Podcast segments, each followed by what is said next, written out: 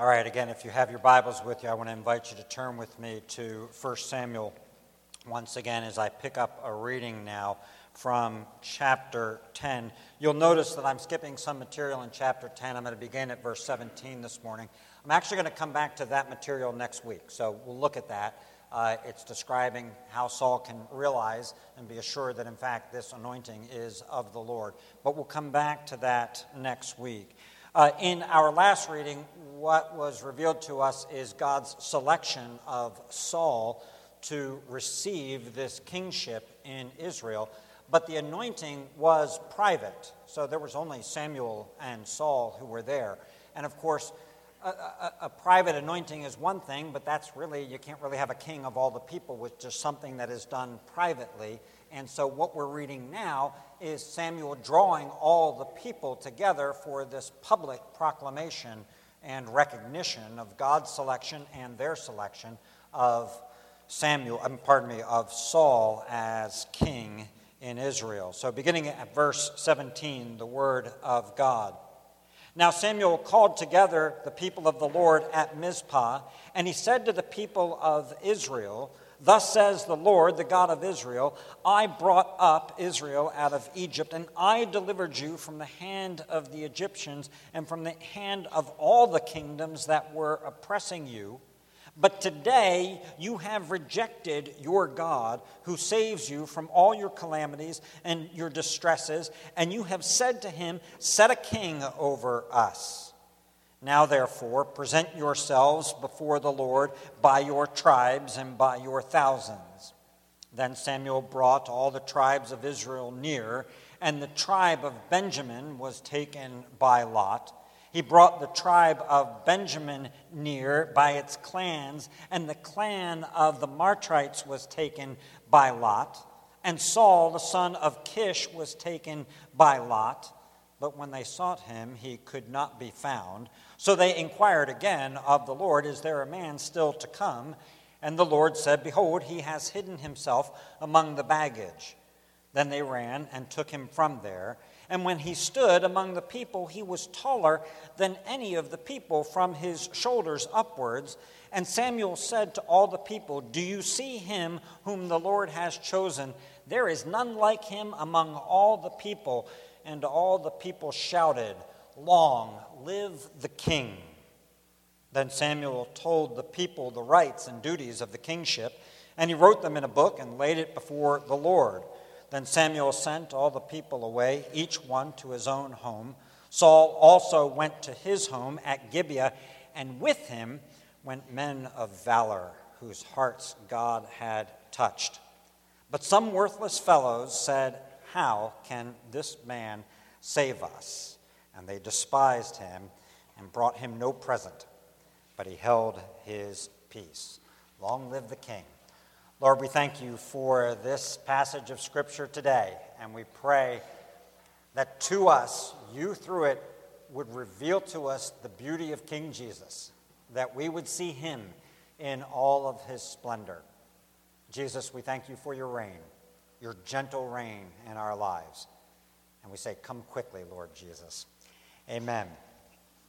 Two weeks ago, it was uh, still cold outside and it was too cold outside to begin any outdoor projects that we like to do and start this time of year. And so, Lauren pulled out an indoor project for us to do. It was the project that some of you may have done yourselves, whereby you look through boxes of old photos and you try and pull out the ones that are most precious to you and to save the ones uh, that are most precious to you. And you talk about the old memories. We needed to sort through them and they were pictures that went as far back as my grandparents as children, which is to say, they're, they're, the pictures went back more than 100 years old. Now, I say they went back that far, but there were older pictures in there, but I just don't know who the people are in the older pictures. They look like, like those Old West type photos, and I have no way to discern. That's probably my, my grandparents' parents or something like that, but I have no way to figure out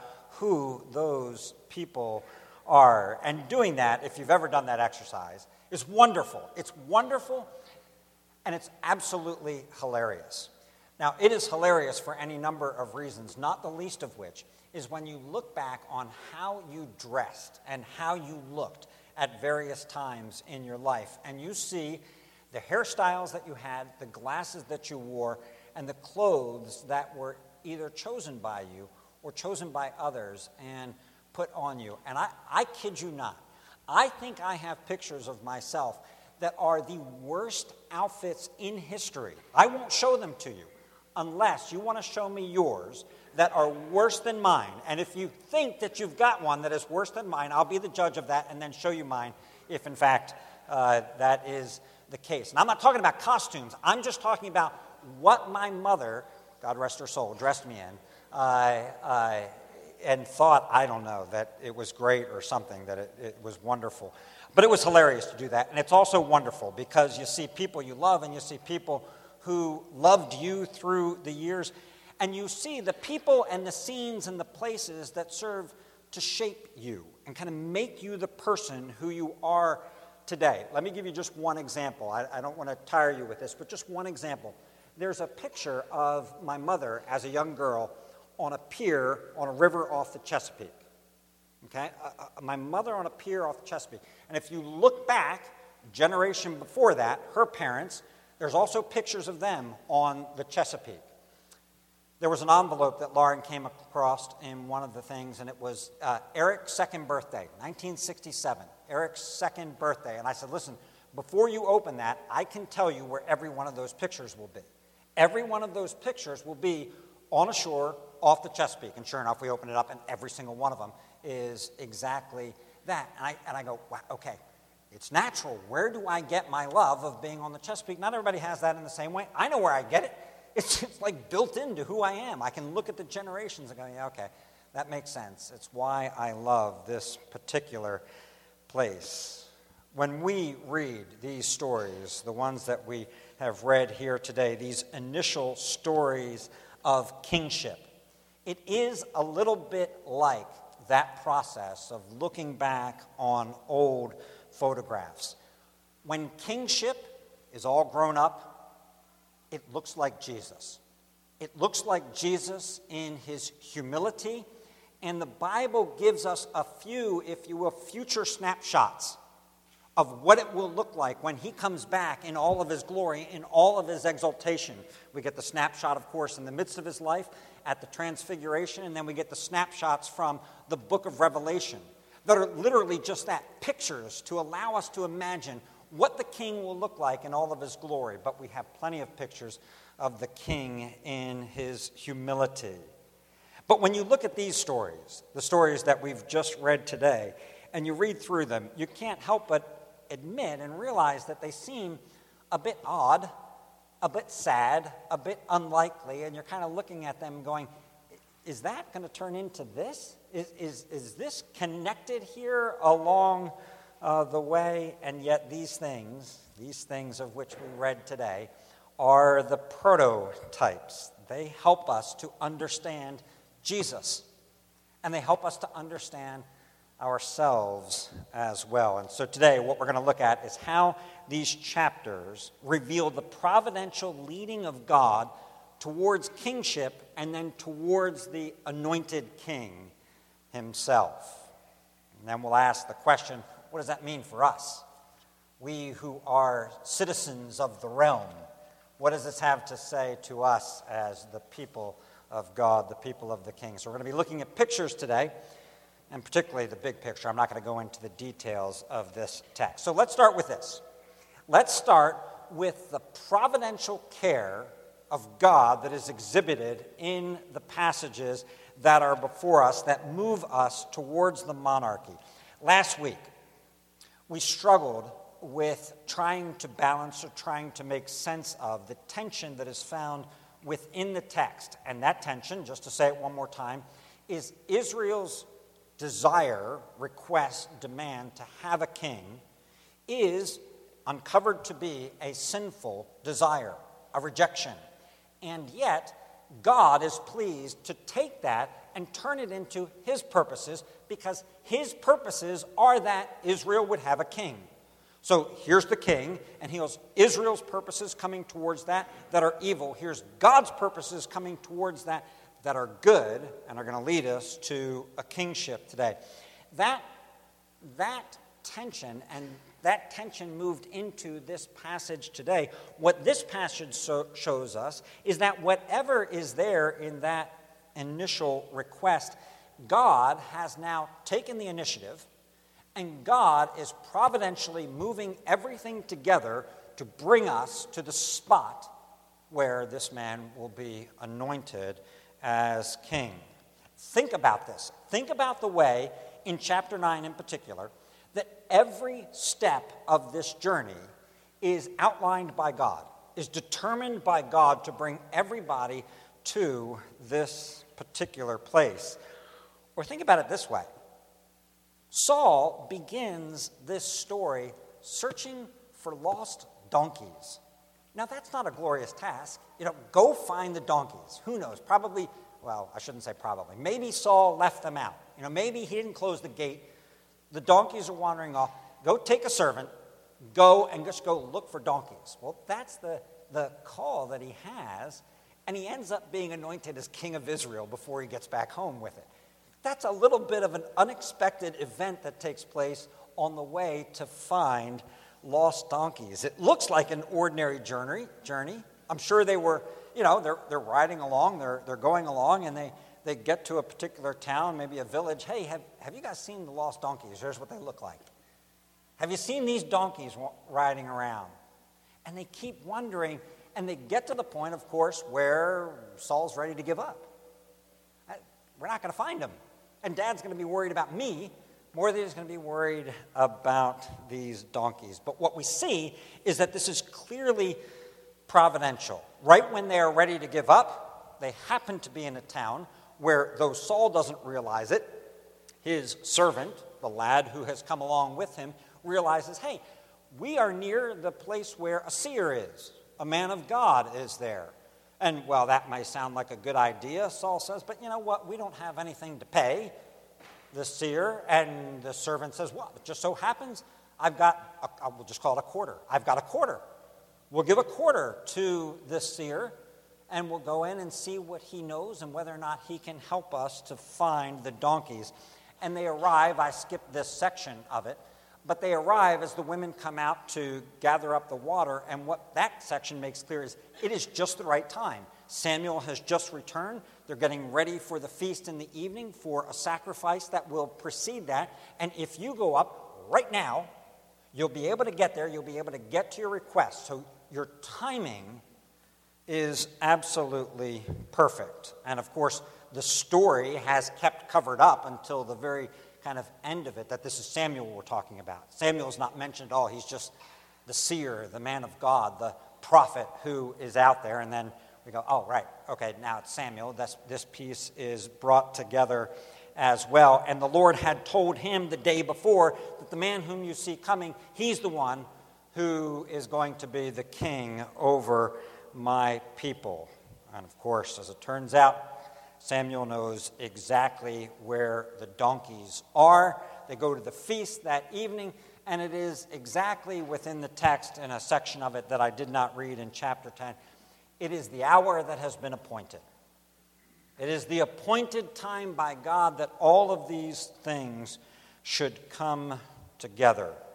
Not a hair can fall from your head without the will of your heavenly Father. It cannot do so.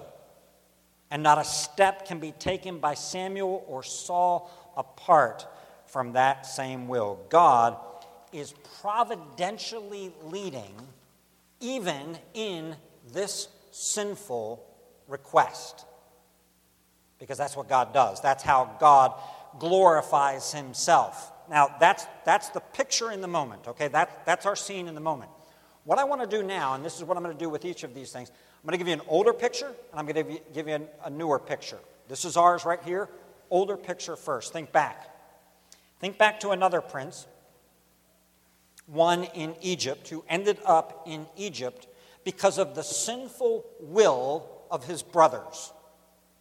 the sinful will of his brothers makes this man, Joseph, end up in Egypt as a prince, whereby he is enabled to say to them, You meant it for evil, but God meant it for good. You meant to do me harm, God meant to establish me as a prince in this kingdom for the sake of his people. That is this story. You meant it for evil. You wanted a king because you were afraid of enemies. God meant it for good.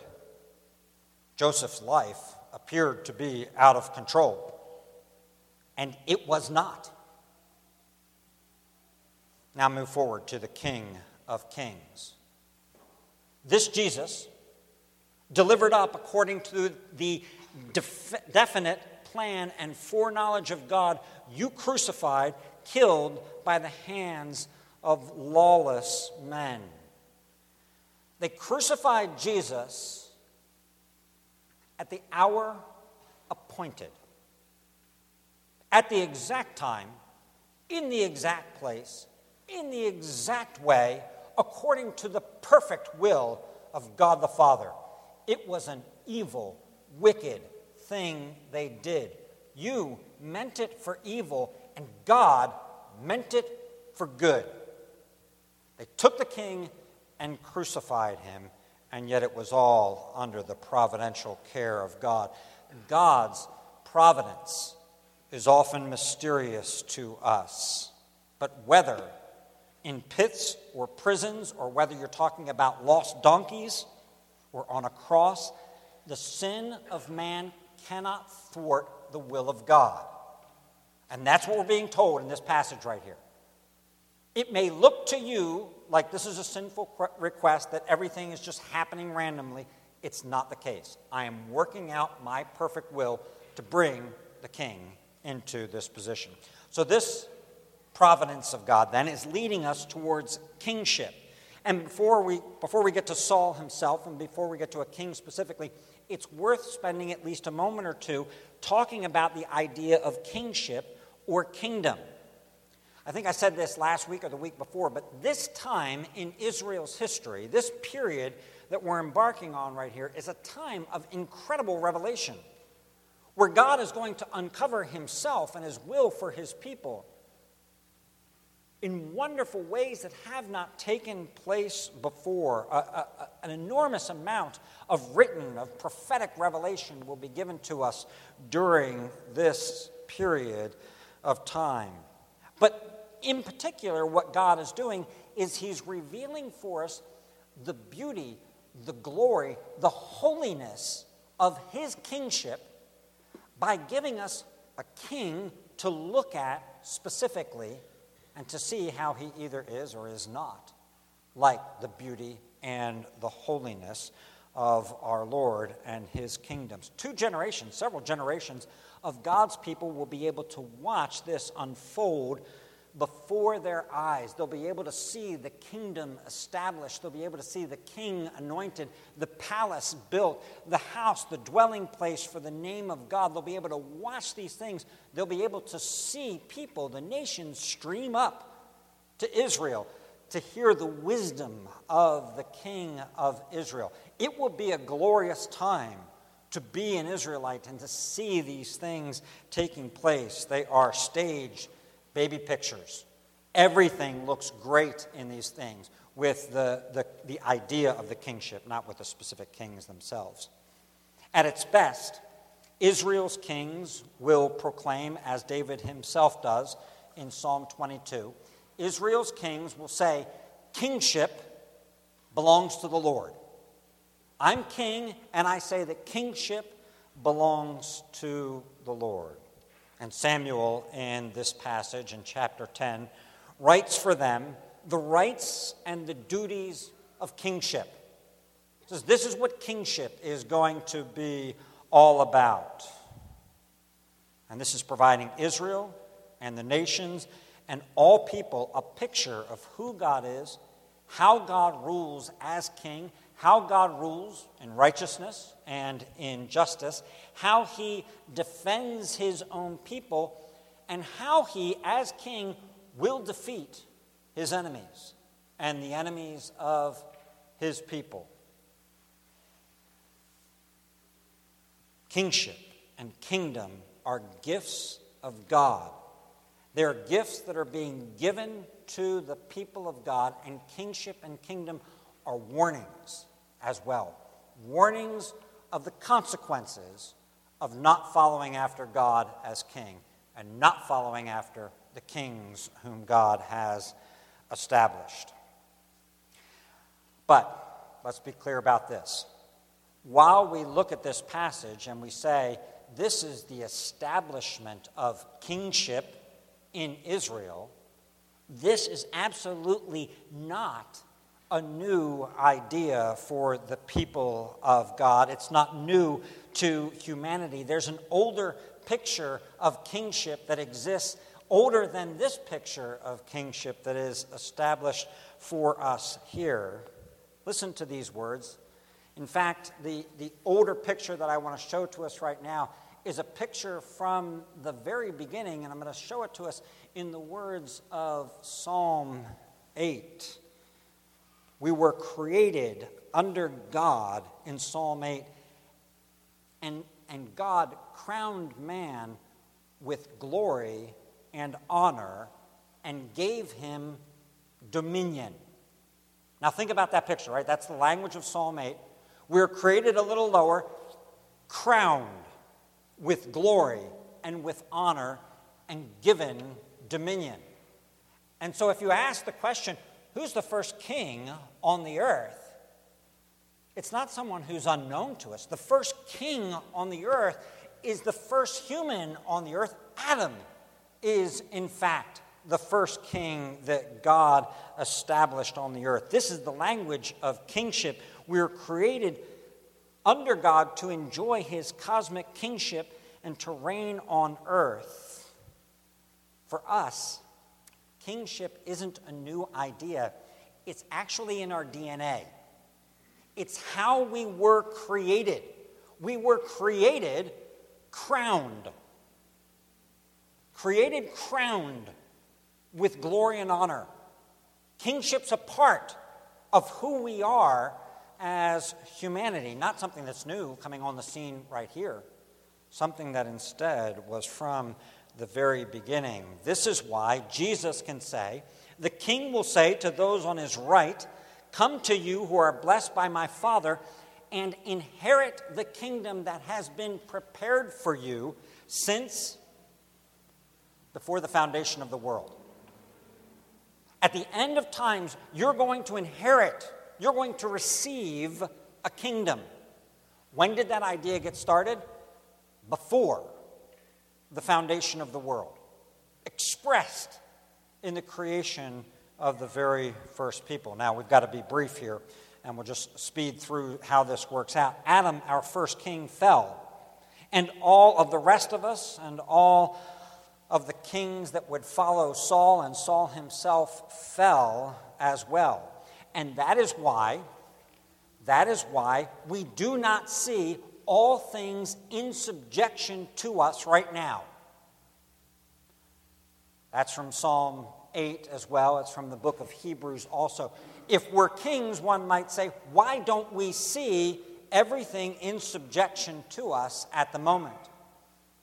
And the biblical answer is because our first parents subjected themselves to the reign and rule of another. They rebelled against the high king who had created them, and as a result, they came under the reign and the dominion of Satan, of sin, and of death. He became their ruler. Why don't we see all things subjected to us right now? Because we subjected ourselves to another. Kingship in Israel is being established here. But what it will become for the people when they see the failures is it will become a yearning. And that yearning will prepare us for the one who will come into the world.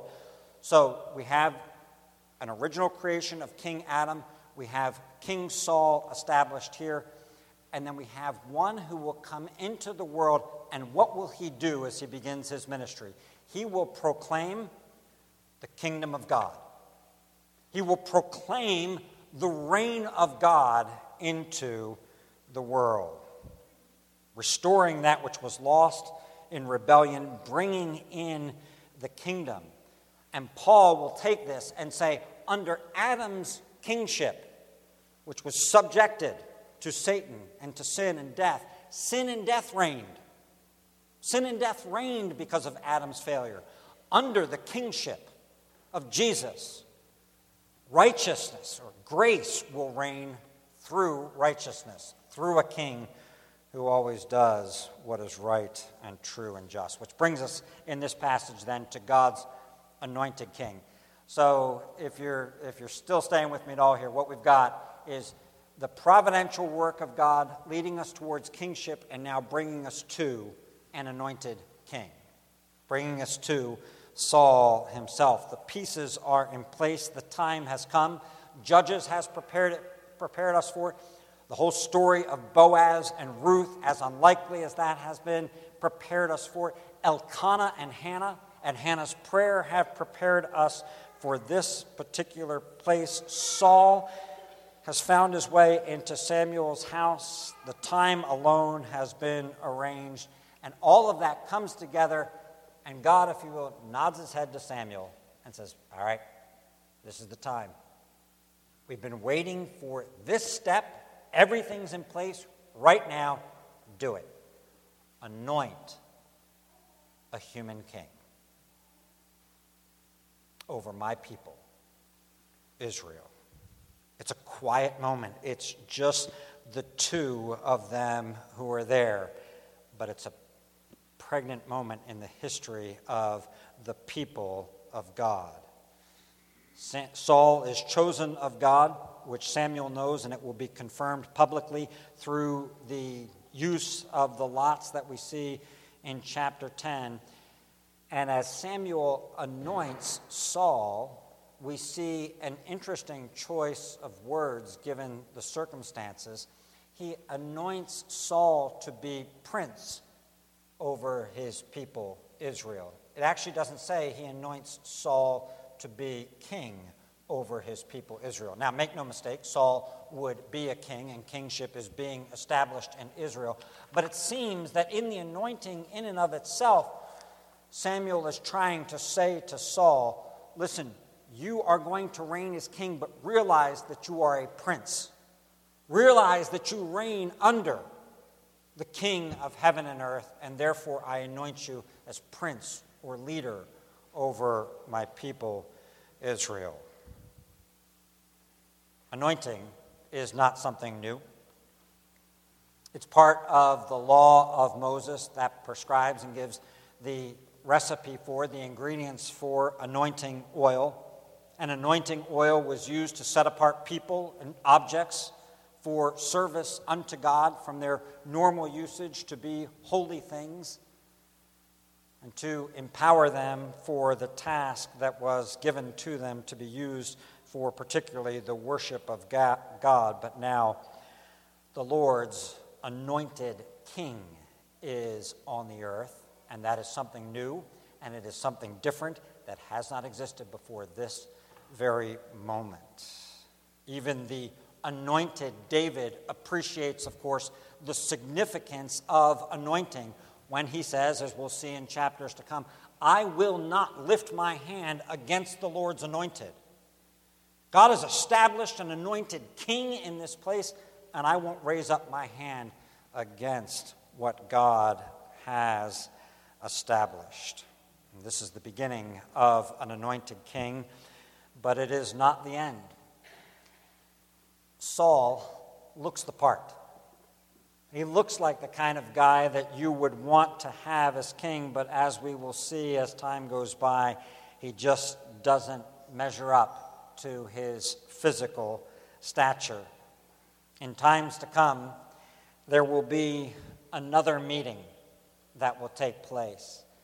An odd looking prophet will see a man come before him who doesn't look the part of a king, who doesn't have all of the physical qualities and a rich family like Saul had. Another one will come before an odd looking prophet. And the prophet will say, I'm actually not worthy to untie his sandals.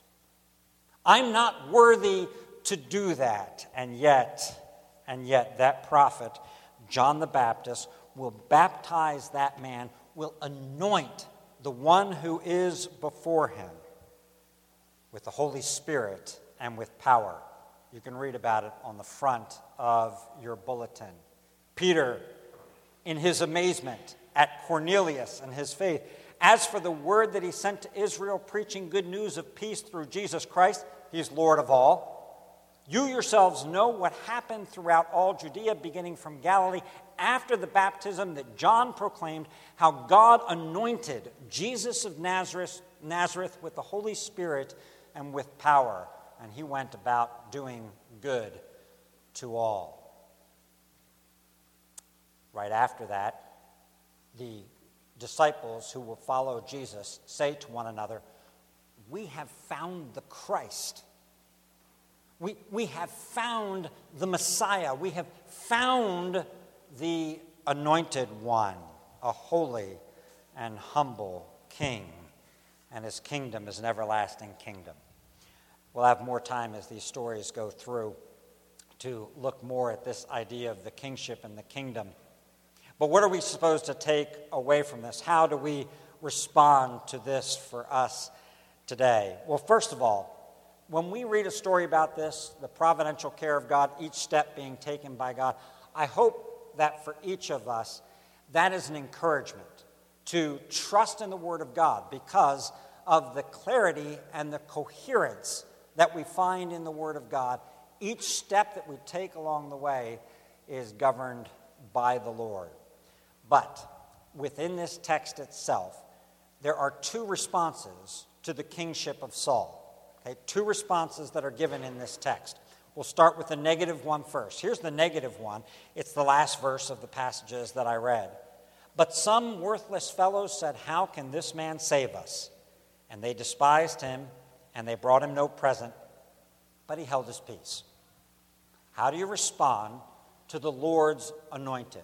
Well, some always will look at the Lord's anointed and say, How can that man save us? How can a man on a cross save us? How can a man 2,000 years ago save us? How can a man looks like that, who has no apparent army, no apparent weapons, how can he save us? And they offer to Jesus no presents, no tribute, worthless fellows. Now, this says he held his peace the king won't always hold his peace at those who rebel against him. So, one way to respond to this is to ignore it. To say, well, how can Jesus save? What does he know? But there's a second response that is given to us here, and it is all the people who shout, Long live the king. That's, that, those are weird words for Americans. We, we just don't say them. We just don't think about them in that way. They kind of seem like uh, you know, treacherous words, or they certainly would have been treacherous words a couple of hundred years back had we said, Long live the king. Prior to that, they would have been words of fidelity to have said them. But there are those who respond to the anointed King Jesus and say to him, Long live the king, and may we be among them. And within that group, there's one other group. Saul also went to his home at Gibeah, and with him went men of valor whose hearts God had touched. Within all of those who said, Long live the king, there were a few whose hearts were touched by God and who said, All right, if the king's anointed exists, I am going to follow hard after the king. I will be amongst the king's mighty men of valor. Now, if you can accept this, you can hear this. This is exactly why the disciples started to follow Jesus after his baptism. Right at that moment. It's the same exact thing that is taking place here as was taking place then. Hearts that were touched of those who would follow Jesus. May the Lord touch your heart. May He touch your heart so that you become those of valor who will serve the anointed king. Samuel anointing Saul is an old picture. It's an old picture in the box, but we see in this old picture our DNA as citizens of the realm and service of our king. Brothers and sisters, we are going to receive and are receiving now an unshakable kingdom. It's being prepared right now by the king, an unshakable kingdom to be given to us. May we say and sing, Our God reigns. May we pray, Thy kingdom come. And may we be able to shout together, Long live the King. Let's pray. Lord, we thank you for giving us these pictures in your word, for showing us King Jesus in his humility and then in his glory to come. And we pray that you would help us as your people to show and to prove full allegiance to our King. And this we pray, Jesus, in your name, your exalted name. Amen.